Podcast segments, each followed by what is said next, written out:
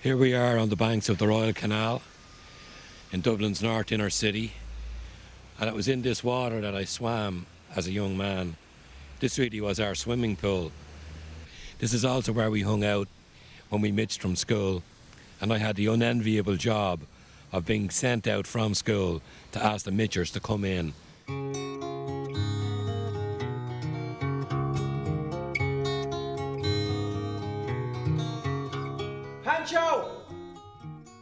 Pancho Nolan! You're wanted! School inspector's looking for you, Pancho. I'm not messing. Stick me head in a bucket of shite if I'm lying, Pancho. True as God. My name is Martin Drury, and I'm directing Peter Sheridan's new play, Finders Keepers at the Peacock. And the director is a bit like the, I think, the head chef in the restaurant. Um, uh, there are there are several other chefs working, um, but you have to have as director responsibility for for bringing the whole thing together. I mean, essentially, uh, in the pre-rehearsal period, it's about working with the text. Um, in this case, because it's a new play and the writer is alive and kicking, uh, there's been a lot of uh, work between Peter and myself uh, in terms of getting to this point. Um, so text work, rewrites, edits, a kind of uh, a trust and a, and, a, and a kind of a sharing of the script and the ideas and the story and the characters between himself and myself. And that, in fact, in this particular case, is is continuing because Peter's staying, you know, close enough to the rehearsal period, so there can be script changes and and all of that uh, during the rehearsals. Yeah, I think we should have. The, I think we should have this. It's we should have this second option I mean, whatever about Donal, if, if, if we discovered that it wasn't possible, you know, to, to wet yourself excessively on stage, albeit hidden from view, we might find that we get away with it from, with Donal. But um, even Donal would need to be there from about 8 o'clock once the house has been let in. No, in the second half they've got to take their togs off. Oh no. Um, so they got that's why the towel. business Yeah, with they got towel. with the towel. Do you see. Oh no. Yeah. So they take the togs off. That's a whole and- lot of and- business, isn't it? Yeah. So we'll put a few supports where Yeah. applicable, and if you need anything else, the bracer. But the three-quarter plates in the base should hold out if there's Yeah, any. that's you know, grand. They won't yeah. be seen, you see. It's on No, the it'll be well sidelines, you won't see. yeah. You might actually just catch that a, sight of the floor here. Right. So just be aware of that yeah. under here.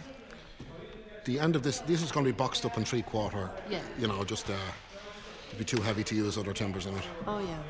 There are ideas to talk about, really. So we get to help kind of think about the characters and to give give the wardrobe people an impression of the kind of period and the sort of clothes we're looking for. But things could easily change. Like, the, for instance, the uniforms, whether they're in uniform or not, Yeah. or maybe they a bit more in uniform at the end when Pancho comes back in, or going away clothes. You know, he gets on something to go away. So we don't know yet exactly.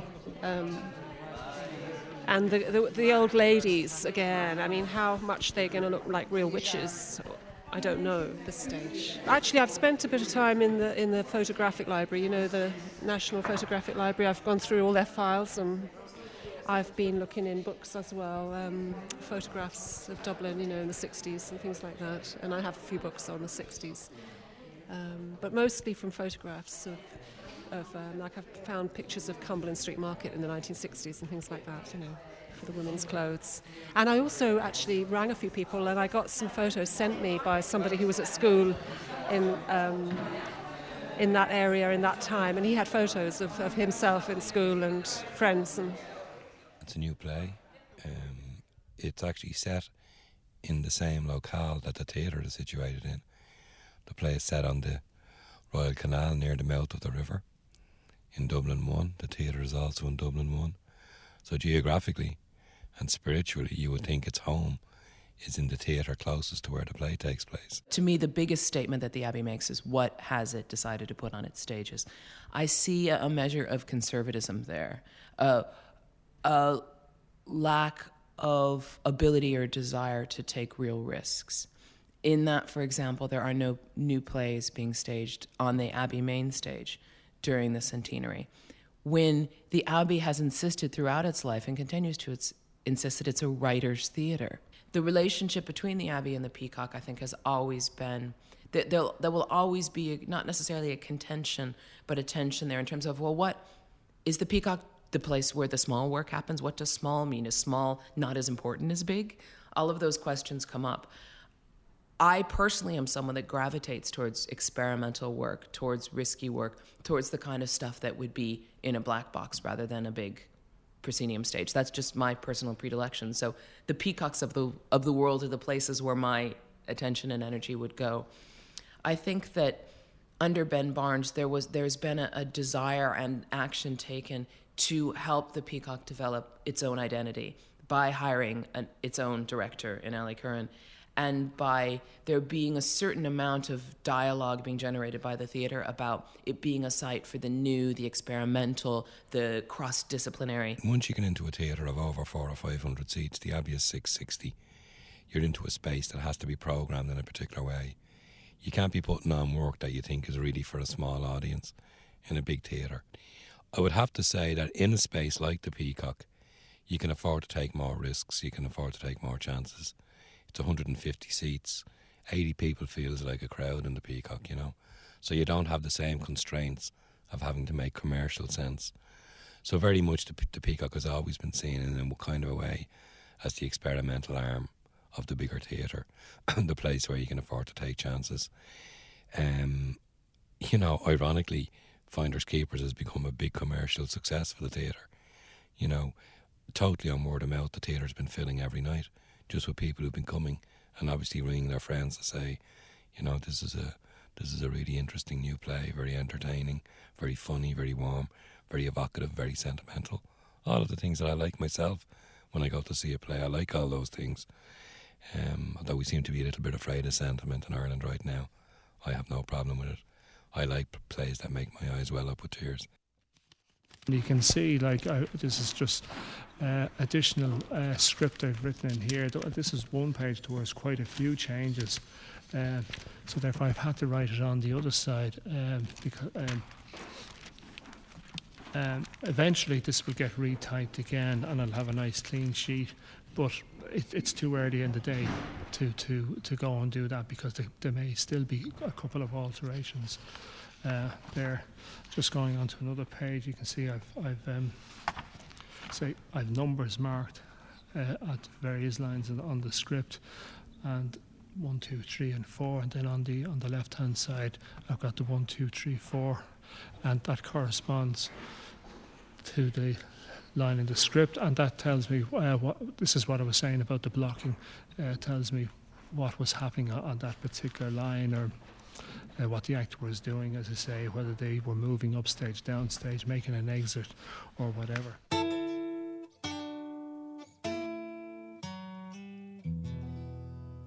Feces is a proper name for shite, did you know that? F A E C E S. I wrote it in an essay once. Nine and a half fingers called me up to the top of the class and asked me to explain it. That's our teacher, Brother Dennehy. Everyone calls him nine and a half fingers because half his little finger's missing. My boy at another school bit it off him. Should have got a medal for doing it. But he got sent to Artane instead. That's where you go if you're too young for jail. Nine and a half asked me what feces was. I didn't want to say shite, so said nothing. You're using big words and you don't know what it means. I do know what it means, I said. He was waiting for me to say shite so he could give me a clatter. Well, I just fell in love with the play. I mean, it, the Founders Keepers actually had a ha, had a history um, with another theatre, and uh, through various circumstances, it wasn't able to go ahead. My primary function really is to v- develop programs for the Peacock stage, which are hopefully reflective of uh, contemporary Irish culture. Um, so I would be looking at uh, obviously commissioning and the writers that we commission across the spectrum um, in terms of gender, in terms of age, in terms of subject, um, in terms of the regional, the urban, um, Northern Irish, Southern Irish.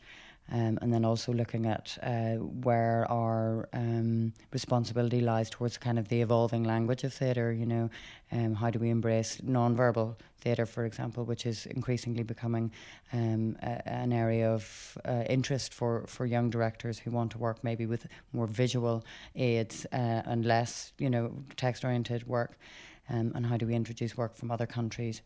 other writing, um, uh, you know, other styles. So um, that's my primary um, function is to is to have an overarching kind of uh, eye kept on the program and the policy, and hopefully present work that is interesting, entertaining, and exciting, and reflective of you know 21st century Ireland.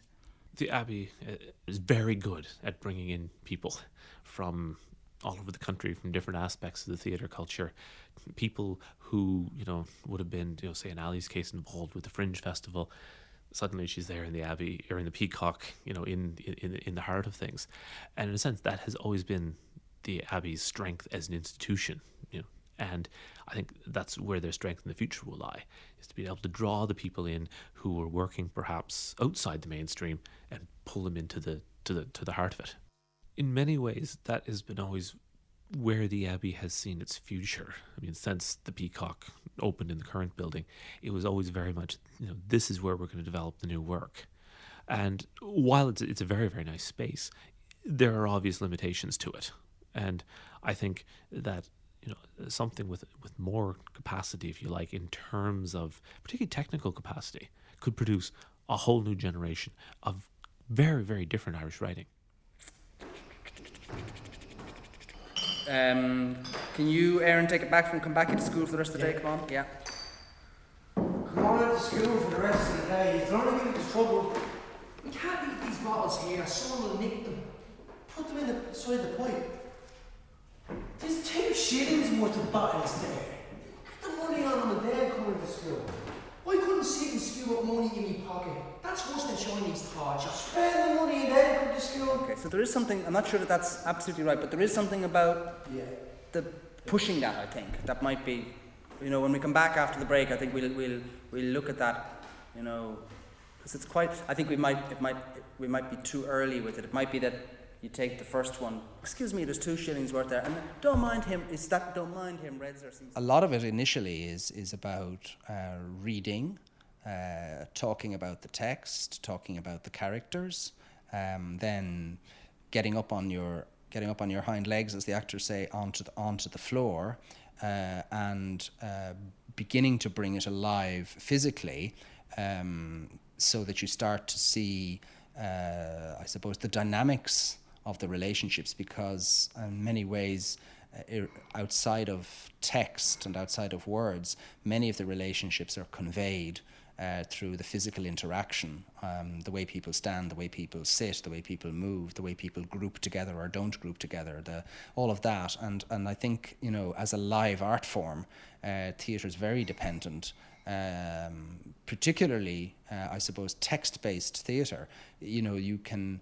There's always a danger that it will just sort of sit down and become a kind of a, a talking experience. So you've to you've to really very quickly get up on the floor and start to establish how. Um, the, the, the text comes alive, not simply in the mouths of the actors, but also in the in the in the in the in the kind of the physical interaction. Well, I've been at the Abbey eight years now, and I work on all the productions. So yeah, Phelim, who plays the character of of Pancho, um, you know, who he is, you know, he is really the only actor who who does come from Dublin and has the authentic accent. So we're trying to pull you know the other actors kind of closer towards his accent at the same time as being sure that you know all the voices and all the text is clear and open. One of the things about finders keepers is that there's young actors and the young actors are playing even younger characters. So that's a that's a challenge. I mean how do you you know the actors are i mean just in their early 20s but they're playing 14 year olds and so you know you don't want to you know you you want to be sure that you are authentic enough as that as that sort of teenage boy or, or, or, teenage girl. So that's a challenge. And also you know the actors are early on in their career. So so again it's you know it's about they're getting used to the stage. They're getting used to it's not a big stage the peacock but you still need you know clarity and you need to know what you're doing. So yeah that's that's the kind of challenges i'm i'm facing with this one really you know an ac- accent and uh, and youth, I suppose. the play really came from two separate ideas, two events that happened um, almost 30 years apart. Uh, when I was a young fella, um, I remember in school one of my best friends, uh, his father was a docker. Um, and working down on the docks, the really privileged dockers had what was called a button, which was like a right to work, was a badge. I remember my friend's father sold his button, which was unheard of. You, like you, it was like selling your birthright. The implication of it was that the son would now not have a job on the docks when he left, when he when he graduated from school or did his primary cert or whatever. And I always remember that sticking in my head. And then the story afterwards was that he drank the money uh, and gambled it and didn't put it to any good use. 30 years later, uh, an event happened. There were two old sisters across the road, two Protestant sisters across the road, and they were in their 80s and 90s. The two sisters were broken into. And my mother actually saw the men who robbed the house running away, knocked on my door. I went over to investigate, and I found these bags full of money, stuffed with five pound, ten pound notes. Now, these two old ears never had a penny. They used to sort of beg out in the street because we lived near Croke Park. And on match days, they'd be out begging on the street, asking people for money. And I was just astonished that all this money was in the house. So I kind of combined the two stories. I just thought, wouldn't it be wonderful if when I was a kid, that we had stumbled upon that money and my friend whose father had sold his button would then have the facility to buy the button back. Wouldn't that be a wonderful moral dilemma for young people to have? Very often in the first week, and what I'm certainly doing in the first uh, two weeks, I suppose, of this rehearsal period is is is I'm I'm working one week on Act One and one week on Act Two, and by the time we start Act Three, hopefully the play will be will be well will be well sketched. Um, it it um, it takes time. Sometimes the sketch that you've made, of course, when you go back to it, is is um, is no longer useful to you. But at least it means that you're starting with that. And John Stapleton, who's the stage director, will be putting the moves, you know, in pencil uh, into into uh, the prompt book into the into the book of the show and therefore if we come back to a scene 6 or 7 days after we've first done it there's a sort of a record in case any of us have forgotten uh, of how it was at that point. Now that record is not meant to be uh, a straitjacket but it's to it's to it's a kind of a scaffolding for us to say okay well that's where we were the last time. And and uh, and that's in that slow way i suppose over a period of weeks you know the actors learn their lines they learn their moves but they're learning internally it's in it's in the physical reality of the moves and of the lines that they actually also begin to to kind of become more and more familiar with the with with with, with the character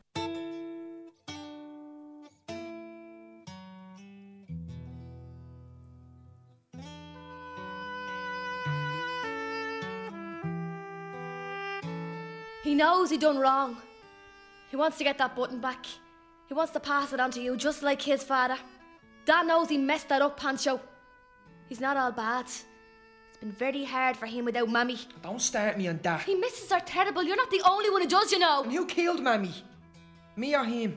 No one killed her. She died of cancer. That's not what he thinks. He blames me. I was there when the doctor came out to him. I was beside him. He started to cry right there in the corridor. He should have been at home with her instead of being in the pub. He killed her. That's what I think. At root, art does not exist without the self of the artist and the other of the viewer or whoever member of the audience.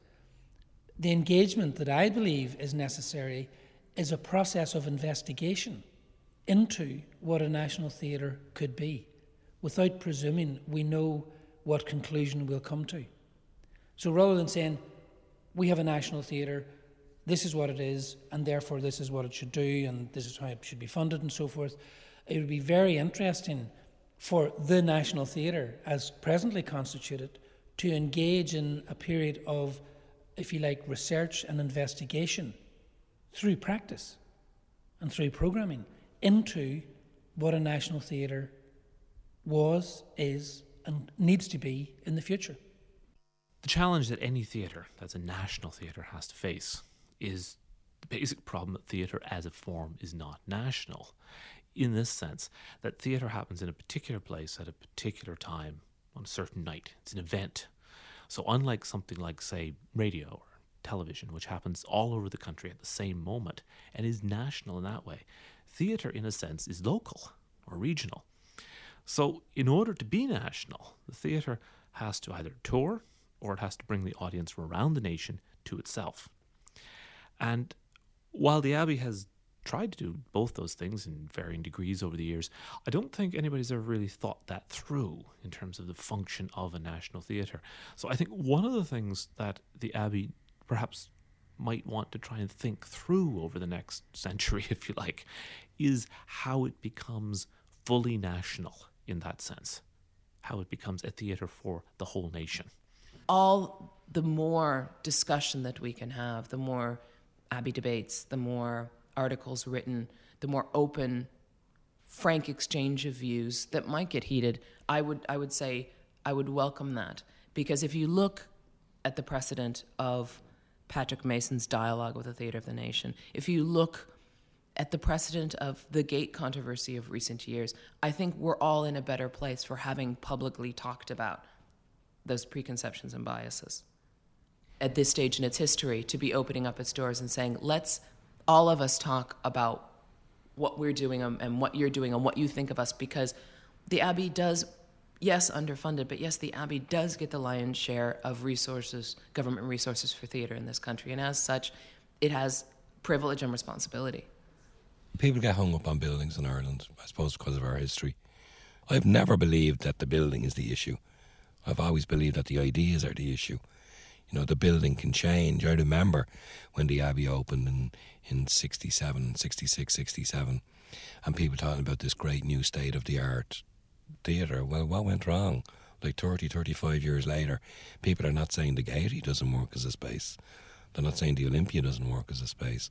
But they're saying this Abbey Theatre, that was the flagship project, doesn't work as a space. And it is true, it doesn't work. It, in many ways, it was a disaster. That has to be recognised. That has to be acknowledged. Now it's been disastrous, not just in terms of um, the plays and, and the lack of facilities for the players and what you can do on the Abbey stage. Um, it's also not been a good space for audiences. You think of my plays on on the Peacock, it doesn't have wheelchair access. In 2004, it's criminal actually.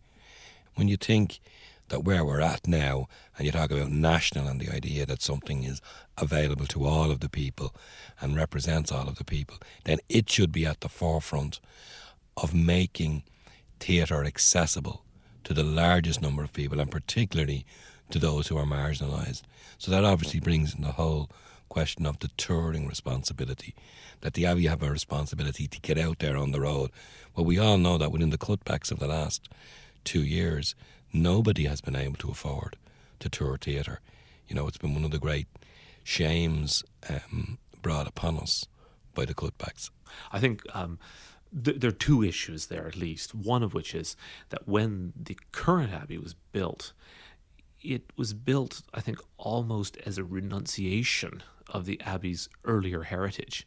That the plays in which the Abbey's reputation, if you like, is based going back to the beginning of the 20th century. Plays of Synge, um, plays of O'Casey were written for a much, much smaller stage. And if you look closely at those plays, look at Synge, um, look at O'Casey, they're plays about claustrophobia. They're plays where people can't get away from each other. You know, O'Casey's characters tear each other to bits because they can't get out of each other's paths. And it's the same with Synge's plays. So that big stage has always presented a problem in terms of presenting the plays from the Abbey's past. So I think that's one fundamental problem is the need for a more flexible stage, if you like, a more intimate stage perhaps. But then the other thing, of course, is with the development of new Irish writing and the ways in which perhaps Irish writing could be pushed forward using a different kind of stage arrangement. Now, I know that's been done in the Peacock, but I think there's certainly a lot more scope for that kind of work with a different kind of theatre. I sort of think it misses the whole point uh, of what needs to be done in the next period. I, I, I think it would be very interesting if everybody stopped talking about a new building and and decided that if you like instead of saying what sort of vessel will we have and then wondering about what sort of content the vessel will hold that I, I, I would be very keen personally to see a much uh, more highly developed investigation of what the content needs to be, and then let the vessel take form around that. We know throughout Europe that um, amazing theatre as practice can be done in any space. It has been done. Peter Brook's theatre outside Paris is a semi demolished cinema. Um, theatre is a thing, you don't need theatres to have theatre. But it all depends on your definition of theatre. When the Abbey started, there was no other subsidized theatre. Indeed, the Abbey was the first subsidized theatre in Europe, let alone Ireland. Since the birth of Druid, now 25 years ago ish, we now have a whole a whole realm of professionals making theatre in a subsidized environment in Ireland. Logically, Martin McDonagh should have happened in the Abbey Theatre, so that the Abbey's remit, while being true to itself, its place in the national scene has changed with the development of all this new work, all these new writers, all these new theatres, so that the Abbey doesn't kind of quite have the same, say, cutting edge clout as it would have had um, when it was the only seriously producing new Irish work theatre. There are companies around the country who would very much say, well, we are as much a national theatre as the Abbey. Um, I think, you know, already, you know, I've heard people refer to Druid as a kind of national theatre. Um, and and certainly in the way in which you know say companies like Druid would open plays you know sort of more or less simultaneously in Galway and London, they are as much international ambassadors of theatre or national ambassadors of theatre as the Abbey. I think the answer perhaps is if you look at the Abbey's history, the one thing the Abbey has always been very very good at is bringing in talent, whether writing talent, acting, directing, design, from all over the country. That somebody will start doing something somewhere in the country. And just because the Abbey has the sheer critical mass, because it's the biggest, it draws people in. And it, it consistently has drawn in the best. I do think that there are perhaps limits to what anyone can do in a four week rehearsal period, but also with the kind of expectation that comes with an Abbey play that you've got four week rehearsal and there's so much going on and there's such an expectation at the end of it this is going to be a play on the stage of the national theatre that it's much less flexible than say the, the kind of things that say rough magic have done to nurture new writing and actually have a mentoring program where a director would mentor um, a, a new writer in Ireland, um, generally, rehearsal periods are four weeks. I mean, that's that's become the norm, um, and it is it is a problem in the sense in which it's it's quite different from say European theatres where where and obviously there's no absolute rule on this, but the the um, it'd be much more common to have eight or ten uh, weeks um, abroad. Um, so it is one of the frustrations of being a director, I suppose, is that to a certain extent you're at one level trying to explore and keep keep options open and give people the the freedom, uh, but on the other hand, and I suppose this is the this is another. Um, responsibility of the director is to kind of bring the plane into land, you know, uh, on, on, on schedule. There's the, the, the, the expectation um, of the Peacock or of the Abbey, if they have a director in, is that he or she is, is, is, is reasonably able to, on day one of rehearsal, put everybody into the plane and take them up into the air. But but the expectation is that four weeks later they'll they'll land that plane more or less ready for an audience to begin to, to see it. They're four weeks in a rehearsal room, and suddenly going on the stage is a huge. Um, change. Actors will always say they can't wait till they get to the stage, but when they do get there that first uh, day, it's it's a huge change for them because. Uh, uh, it is so so different from the rehearsal room. No matter how much people like myself and the stage manager try to uh, replicate things in the, in the rehearsal room, um, uh, being on stage is where what it's all about.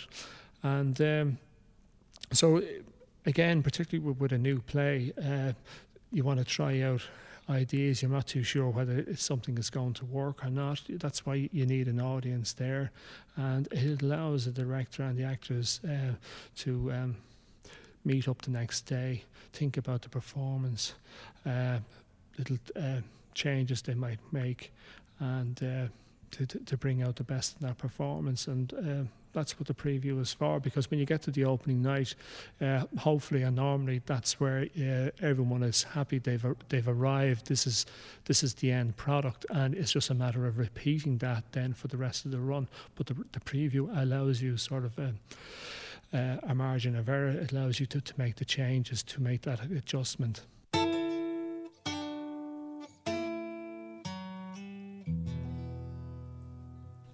You, and keep an eye on the house. I'm sick minding it. Me eyes are getting crossed from staring at it. I won't watch it anymore. I'm not a guard dog, am I, Redza? Don't think so. Never heard you bark. If I was a dog itself, I'd get scraps. She won't buy meat, Redza. We can't afford meat. What about our pensions? What about a rainy day? It's not raining today. Get back and mind the house, or I'll put you somewhere you don't like. I don't like the coal shed. Hope you don't put her in the coal shed, do you? It's too good for her. Do you have a coal shed, Redza? Yeah, we have one out the back. Do you like it? No, it's dark and it's dirty. I don't mind the dark. I'm used to the dark. It's the dust gets up your nose and into your eyes. Don't put her in the coal shed, Sally. Someone has to give the orders. I'm the eldest.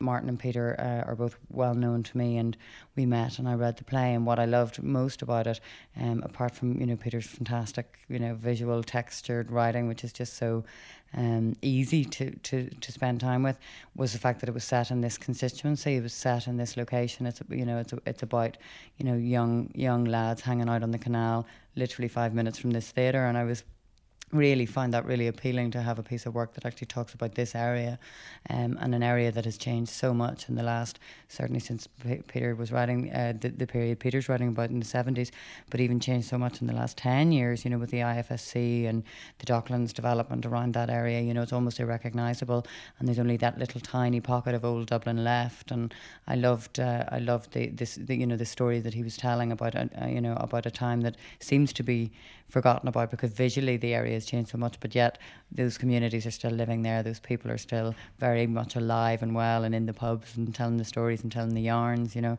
And I thought it was a really good way for us to open our uh, our celebrations for our hundred year anniversary to have a play that was was very much about the location of this th- this theatre and and where the people live around it, you know.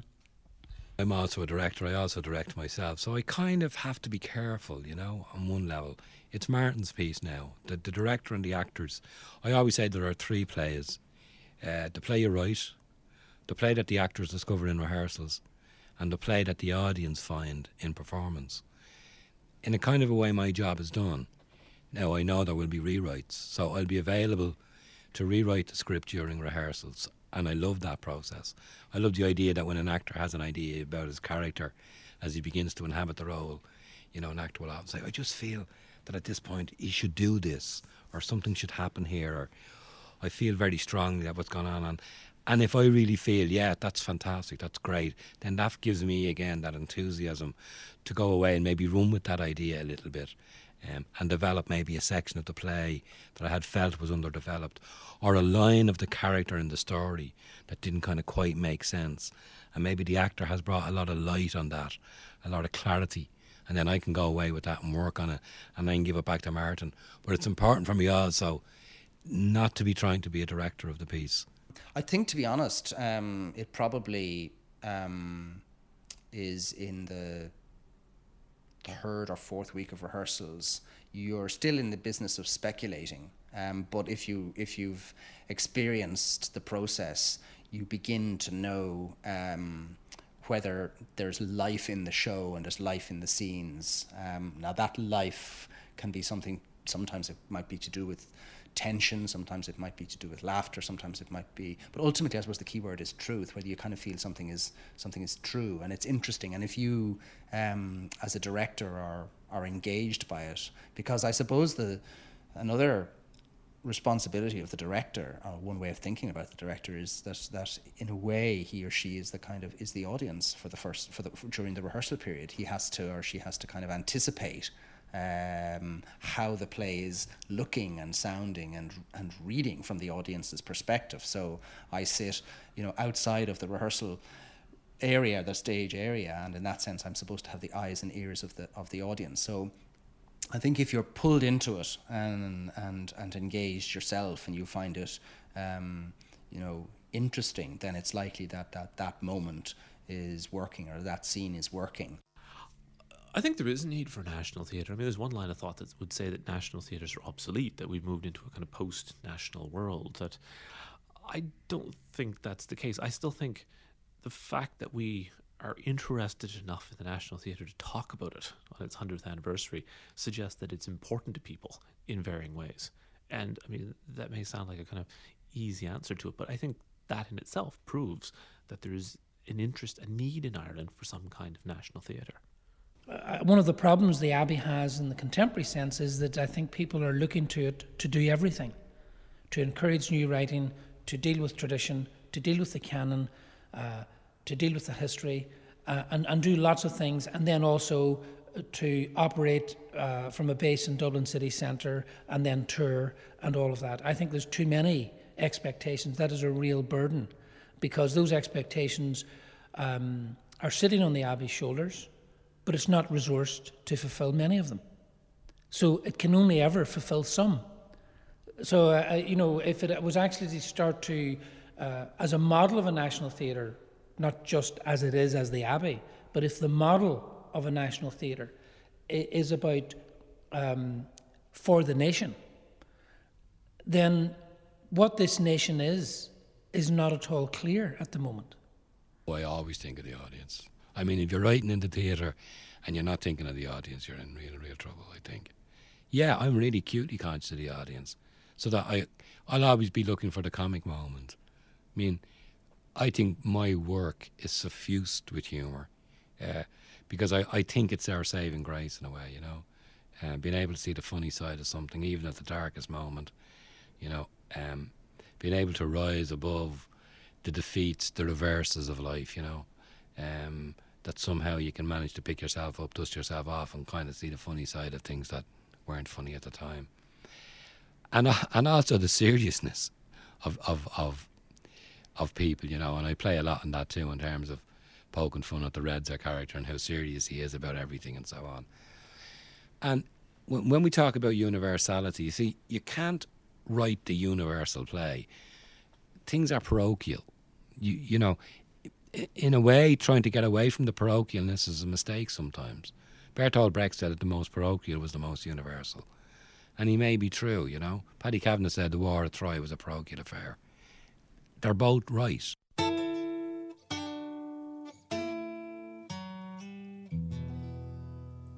Why are you not at school? I'm on the Mitch. I thought you loved school. Not anymore. Hate school now. I was sent out to get you. I'm not going in. You'll be sent away if you don't come to school. I'll be sent away even if I do. You're the brainiest in the class. What are you starting to mitch now for? I'm celebrating. What's there to celebrate? the fact that I'm a prime suspect in a robbery.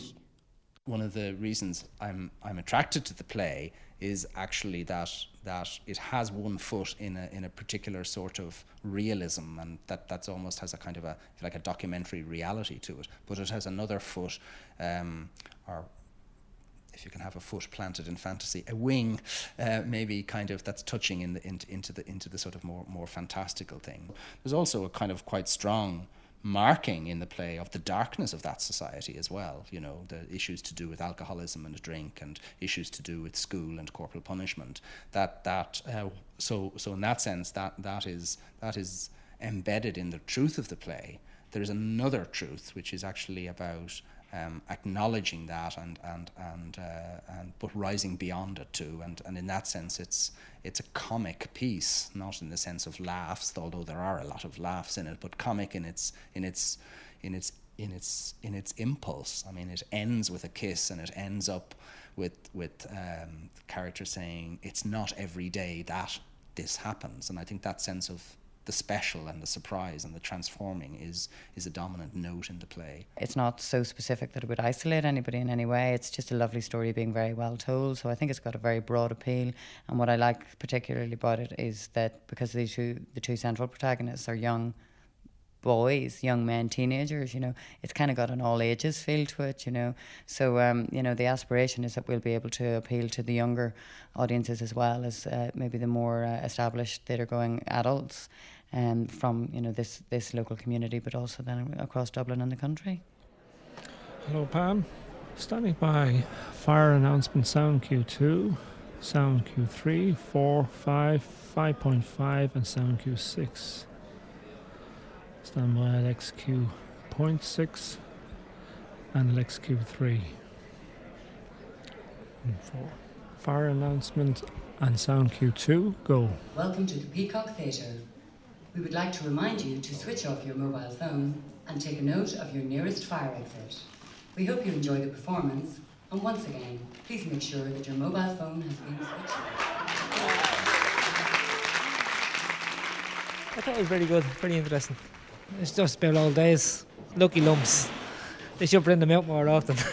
I thought it was great. Yeah, really enjoyed it. Um, the interaction with the audience, the eye contact was excellent. I thought the actors were really, really good. Probably thought it was very true to, to sort of the Sheridan upbringing. That's very good. It was a good play. Um, dialogue was good. Uh, the acting was superb. Um, storyline, you know, I'm, I'm from the area anyway, and uh, it's I see it every day. But certainly the cast was great, and um, it was very funny.